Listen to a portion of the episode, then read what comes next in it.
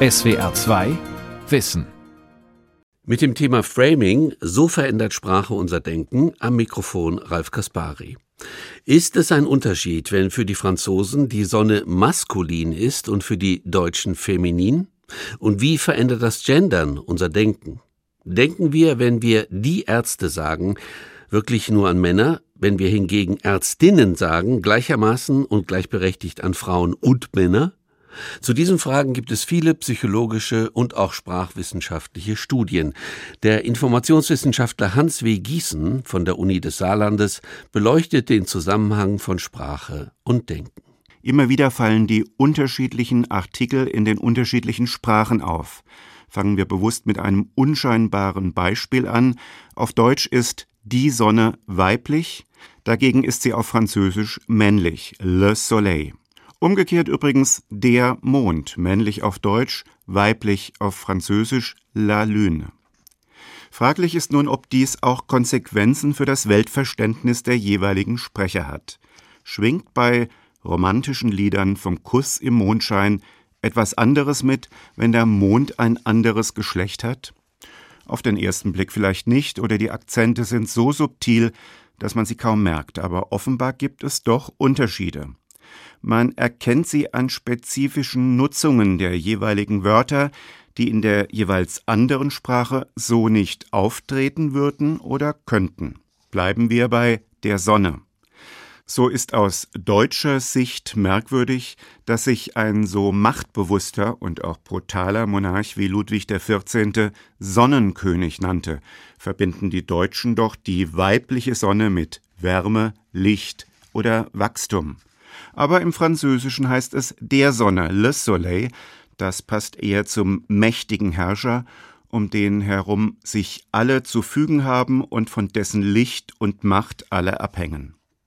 Nicht bei jedem Wort gibt es solche Nebennutzungen, die entsprechende Konsequenzen haben und daher in einer Sprache sinnvoll sind, in der anderen Sprache aber eben einfach nicht erklärbar und etwas irritierend erscheinen.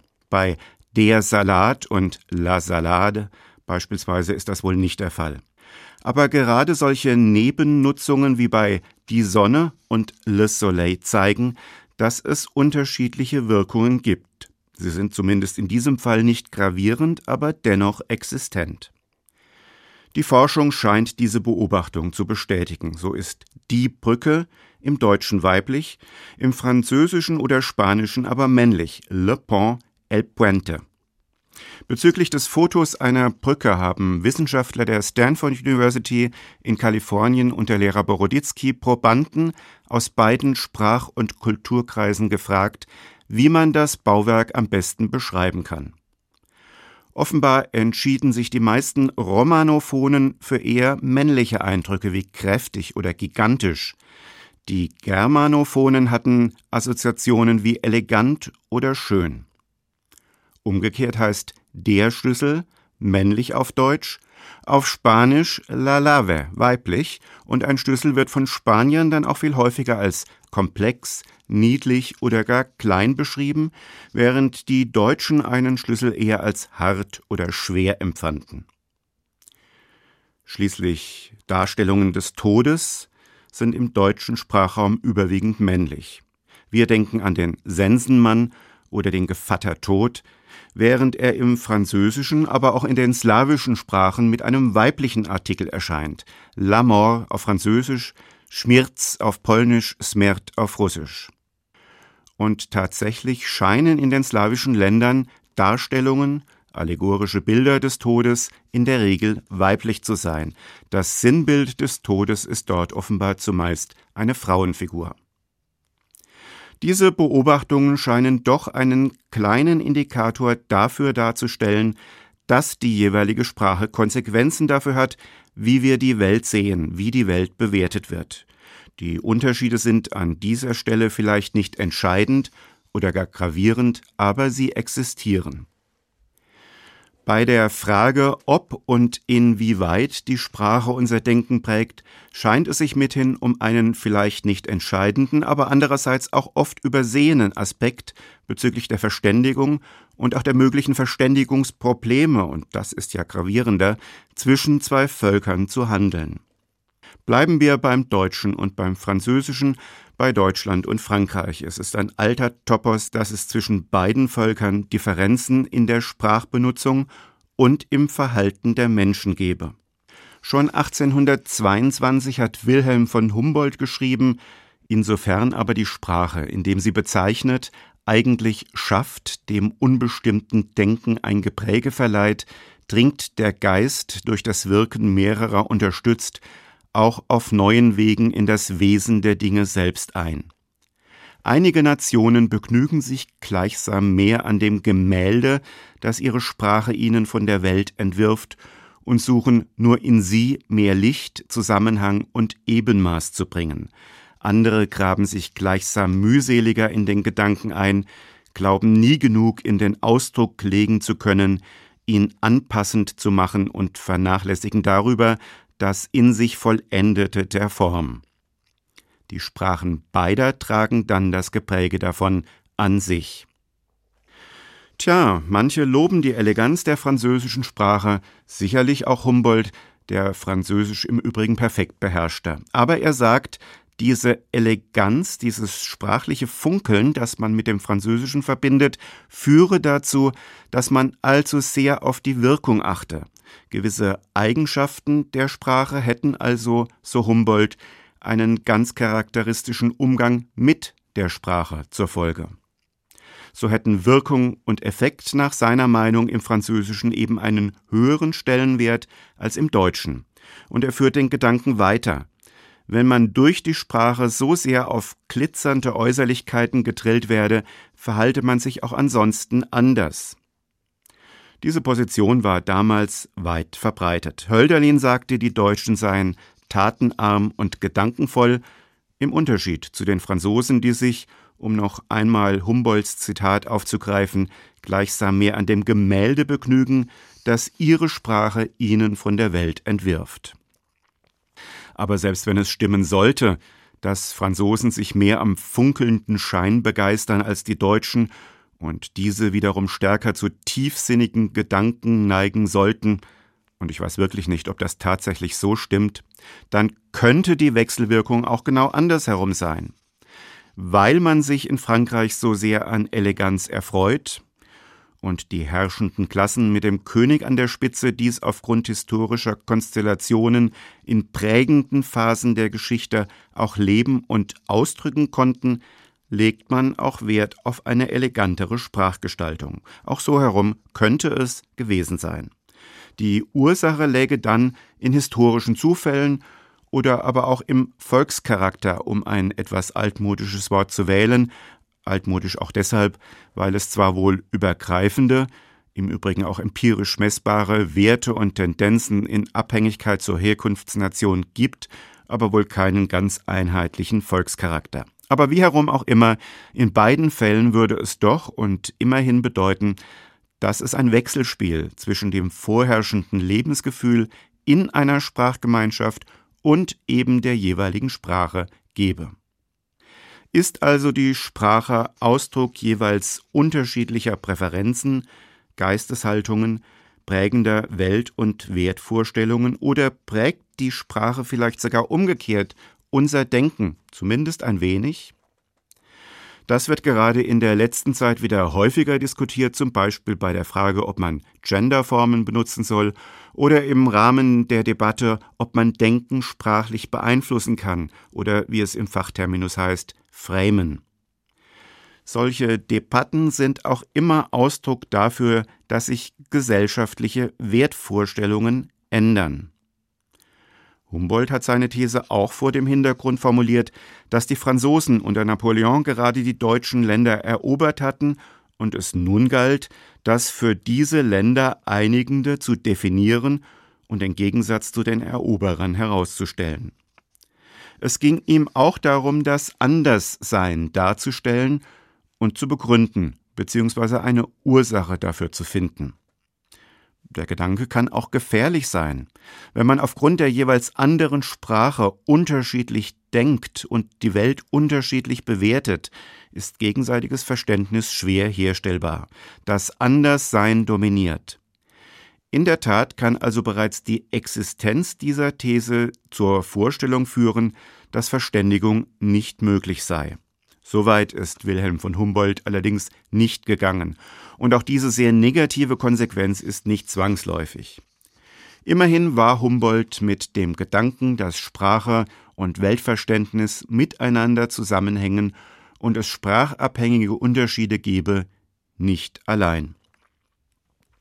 So, lassen wir nun endlich die Katze aus dem Sack. Über das Thema Framing habe ich vor einiger Zeit einen Aula-Beitrag verfasst. Dabei ging es darum, dass die Sprache in der Tat das Denken prägen kann, aber nur bis zu einem gewissen Grad. Wird die Diskrepanz zwischen Welterfahrung und dem, was man sprachlich vorgesetzt erhält oder ausdrücken kann, allzu groß, verändern die Sprecher ihre Sprache. Sie schaffen neue Wörter, neue semantische Räume. Also kann Sprache zwar manchmal ein wenig das Denken beeinflussen, aber letztlich dominieren das Denken und die Welterfahrung, und die Sprache passt sich dem an und bringt zum Ausdruck, was man erfahren und gedacht hat. So viel zum damaligen Beitrag. In diesem Zusammenhang hatte ich auch die Beispiele erwähnt, die mit dem grammatischen Geschlecht in unterschiedlichen Sprachen einhergehen, also die Sonne, le Soleil, die Brücke, le Pont, el Puente, der Schlüssel, la Lave. Der Beitrag hat offenbar viele Hörer interessiert und ich bekam verschiedene Rückmeldungen. Die Redaktion wird sich freuen. Die Hörerreaktionen kamen aus dem Sendegebiet, aber auch darüber hinaus aus Deutschland, aus Belgien, aus Luxemburg und aus Österreich sowie sogar aus dem englischsprachigen Ausland, teilweise sogar von Hörern, die keine Muttersprachler sind. Interessanterweise bezogen sich die meisten Rückmeldungen auf die Frage mit dem grammatischen Geschlecht. Die meisten fanden das Thema offenbar besonders interessant und waren gerade diesbezüglich besonders neugierig. Andere waren auch ein wenig kritisch. Ein Hörer betonte, dass beispielsweise das Genus des eher männlich anmutenden französischen Worts patrie, Vaterland, das sich etymologisch auch im Französischen von pater, also Vater, herleitet, trotzdem weiblich sei, la patrie. Damit hat er natürlich recht. Es gibt übrigens noch bizarrere Beispiele. Der Rekrut, also ein Soldat, ein Beruf, der nicht nur in Frankreich jahrhundertelang nur von Männern ausgeübt wurde, heißt auf Französisch la recrue. Und obwohl das Wort ein grammatisch weibliches Geschlecht hat, denkt wohl niemand an eine Frau, wenn er es hört, ebenso wenig wie bei der Krieg la guerre. Natürlich relativiert der Hörer mit seinem Hinweis auf La Patrie ein wenig die Forschungsergebnisse von Lehrer Boroditsky und ihrem Team von der Stanford University, auch wenn deren Ergebnisse sicher methodisch sauber gewonnen wurden und korrekt sind.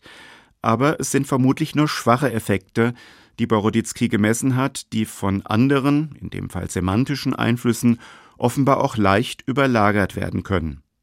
Letztlich erscheinen mir solche Hinweise sogar eine Bestärkung in meiner Vermutung zu sein, dass die Sprache das Denken prägen kann, dass aber neue Notwendigkeiten aufgrund verschiedener Entwicklungen oder auch ganz simpel andere Welterfahrungen oder semantische Prägungen doch wichtiger sind. Dennoch, zumindest als schwache Effekte, scheinen sprachliche Prägungen Auswirkungen auf unser Denken und Fühlen haben zu können, also zumindest ein bisschen dann, wenn keine anderen Welterfahrungen dem entgegenstehen. Wenn es also sozusagen Leerstellen im Gehirn gibt, noch unbeeinflusst von anderen Erfahrungen und Prägungen, dann wirkt sich Sprache aus, dann prägt sie das Denken. Aber daraus folgen sofort weitere Fragen, die ebenfalls von Hörern gestellt wurden. Wie und wann kann sich das Denken ändern, wenn man in der prägenden Zeit seiner Jugend mit einer spezifischen Vorstellung aufgewachsen ist, wenn diese Vorstellung alles ist, was das Denken geprägt hat und daher nun dominiert. Kann sich das ändern? Bleiben wir bei dem unterschiedlichen grammatischen Geschlecht einzelner Wörter. Das war, wie gesagt, das Thema, das von den meisten Hörern angesprochen wurde, die geschrieben haben. Eine andere Mail leitet aus dem Thema eine neue Frage ab. Mich würde interessieren, schreibt der Hörer, ob es Forschungen gibt, die untersuchen, wie die Beeinflussung der Sprache auf die Art zu denken bei Mehrsprachlern abläuft. Das ist aus einem gewissen Eigeninteresse heraus, denn obwohl Deutsch meine Muttersprache ist, habe ich relativ früh Französisch gelernt und in Französisch studiert. Ich darf mich also zumindest perfekt zweisprachig bezeichnen. Nun arbeitet er in einem internationalen Umfeld, offenbar mit Englisch als weiterer Arbeitssprache. Er ist mit einer französisch sprechenden Frau verheiratet. Die Kinder sind dreisprachig aufgewachsen. Einerseits mit der Umgebungs- und Schulsprache, zudem, wie er schreibt, Französisch mit ihrer Mutter und Deutsch mit mir. Wir sind also diese geistige Gymnastik des permanenten Wechsels zwischen den Sprachen gewohnt, so schließt er. Ja, wie ist das eigentlich mit Menschen, die sowohl mit die Sonne als auch mit Le Soleil aufwachsen, mit La Mort oder mit der Tod? Dann aber die Sprache wechseln und nicht nur als Fremdsprache, die eben als fremd empfunden wird, aus der kein unmittelbares Lebensgefühl resultiert. Wie erleben Menschen die Welt, die tatsächlich mehrsprachig sind? Offensichtlich führt das nicht dazu, dass es zu schizophrenen Ausfällen kommt. Dass es inzwischen viele Menschen gibt, die so leben und ganz offensichtlich mental gesund sind, vielleicht sogar mehr als nur gesund. Der Hörer schreibt ja explizit von der geistigen Gymnastik, die vielleicht sogar zu einer besonderen geistigen Beweglichkeit führt, welche Sprecher nur einer Sprache gar nicht haben können. Dass es inzwischen also viele Menschen gibt, die so leben, belegt ja erneut, dass es sich sprachlicherseits wohl nur um schwache Effekte handelt bzw. handeln kann um schwache Effekte und wenn man sich ihnen stellt, wird man nicht verwirrt, wenn es denn Effekte geben sollte, wird man geistig offener und regsamer. Aber immerhin, auch wenn es nur um recht schwache Effekte geht, sind nicht alle Fragen geklärt. Deshalb das Interesse des Hörers, der wissen will, ob es Forschungen gibt, die untersuchen, wie diese Effekte bei Mehrsprachlern vonstatten gehen. Vielleicht wäre auch von Interesse, wie es bei denjenigen ist, die in einem späteren Lebensjahr die Sprache wechseln. Etwa bei Menschen wie Elias Canetti, der in Bulgarien geboren wurde und mit Bulgarisch aufwuchs, dann mit seinen Eltern nach England auswanderte, so dass Englisch die Zweitsprache war, und erst nach dem Tod des Vaters zog die Familie in den deutschsprachigen Raum, nach Wien. Deutsch war also erst die dritte Sprache des jungen Elias. Er lernte sie erst mit zwölf Jahren und war doch so gut darin, dass er später seine Bücher auf Deutsch geschrieben hat, allgemein als deutschsprachiger Autor angesehen wird und stilistisch auf einem solchen Niveau schrieb, dass man nicht nur nicht merkte, dass Deutsch eben nicht seine Muttersprache war, sondern dass er für eben seine deutschsprachigen Werke 1981 gar den Literaturnobelpreis erhielt. Aber das Merkwürdige ist, dass es dazu sehr wenige wissenschaftliche Studien gibt. Die Globalisierung und solche internationalen Schicksale sind ja ein historisch recht junges Phänomen. Früher ging man davon aus, dass Sprach- und Kulturräume eher abgeschlossen sind und dass es sehr genau unterscheidbare Kulturen gibt, die in der Regel oder wie man sogar meinte, im Idealfall mit den Nationen identisch seien. Bekannt ist das Kugelmodell von Johann Gottfried von Herder, der 1774 schrieb, dass jede Nation ihren Mittelpunkt in sich hat, wie jede Kugel ihren Schwerpunkt. Dieses Modell hat, wie wir wissen, lange nachgewirkt und eigentlich erst im vergangenen Jahrhundert seinen unrühmlichen Höhepunkt erfahren. Natürlich hat sich die Welt seither verändert und auch die Forschung, aber auch Linguisten wie Benjamin Leworth hatten noch in der zweiten Hälfte des vergangenen Jahrhunderts postuliert, dass Sprache, also sowohl der Wortschatz als auch die Grammatik und das Denken eng miteinander zusammenhängen, so dass die Sprecher einer Sprache jeweils auch ein wenig anders denken und empfinden als die Sprecher einer anderen Sprache. Und die Vertreter des Framing-Gedankens gehen immer noch davon aus. Und wie gesagt, ganz Unrecht haben sie ja nicht. Aber aufgrund der Vermutung von starken Wirkungen werden solche schwachen Effekte wie kleine Einstellungsveränderungen durch ein anderes grammatisches Geschlecht in einer zweiten Sprache bisher eben kaum untersucht. Also bin ich der Sache nachgegangen. Ich kann also bestätigen, dass die Aula und die Hörer mit ihren Reaktionen dazu beigetragen haben, dass wir ein Forschungsprojekt initiiert haben. Noch handelt es sich um eine explorative Vorstudie, von der ich berichte, aber vielleicht ist es auch ganz interessant, wenn ich berichte, ob und wie daraus neue Resultate entstehen.